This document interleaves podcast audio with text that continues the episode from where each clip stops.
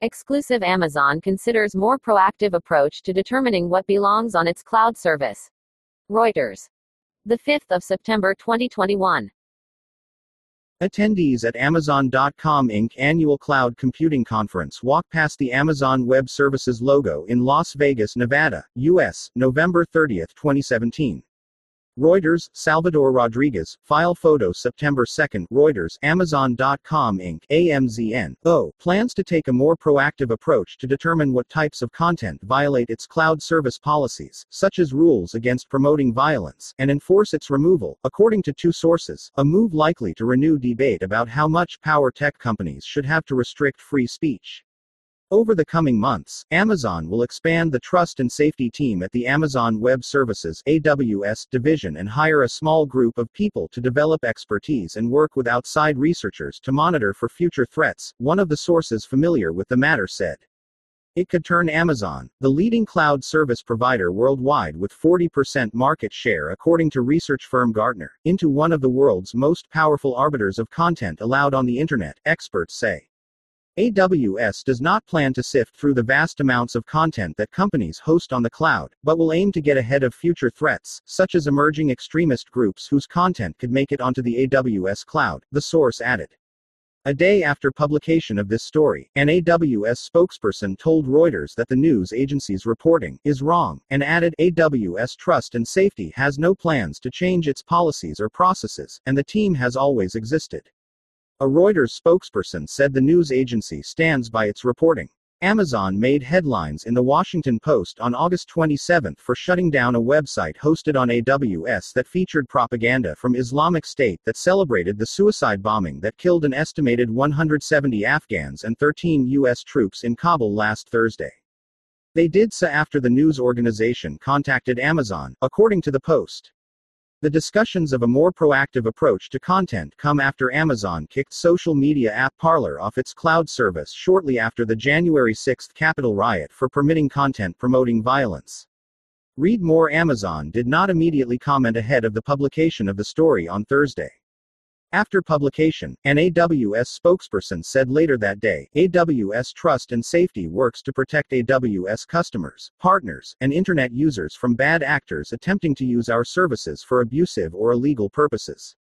When AWS Trust and Safety is made aware of abusive or illegal behavior on AWS services, they act quickly to investigate and engage with customers to take appropriate actions. The spokesperson added that AWS Trust and Safety does not pre review content hosted by our customers. As AWS continues to expand, we expect this team to continue to grow. Activists and human rights groups are increasingly holding not just websites and apps accountable for harmful content, but also the underlying tech infrastructure that enables those sites to operate, while political conservatives decry what they consider the curtailing of free speech.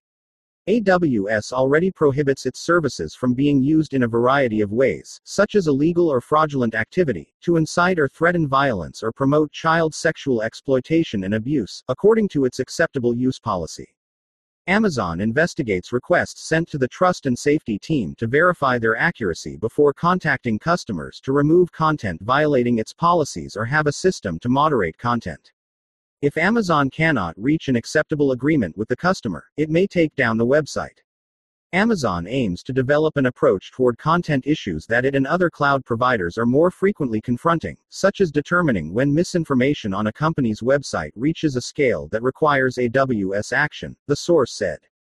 A job posting on Amazon's jobs website advertising for a position to be the global head of policy at AWS Trust and Safety, which was last seen by Reuters ahead of publication of this story on Thursday, was no longer available on the Amazon site on Friday.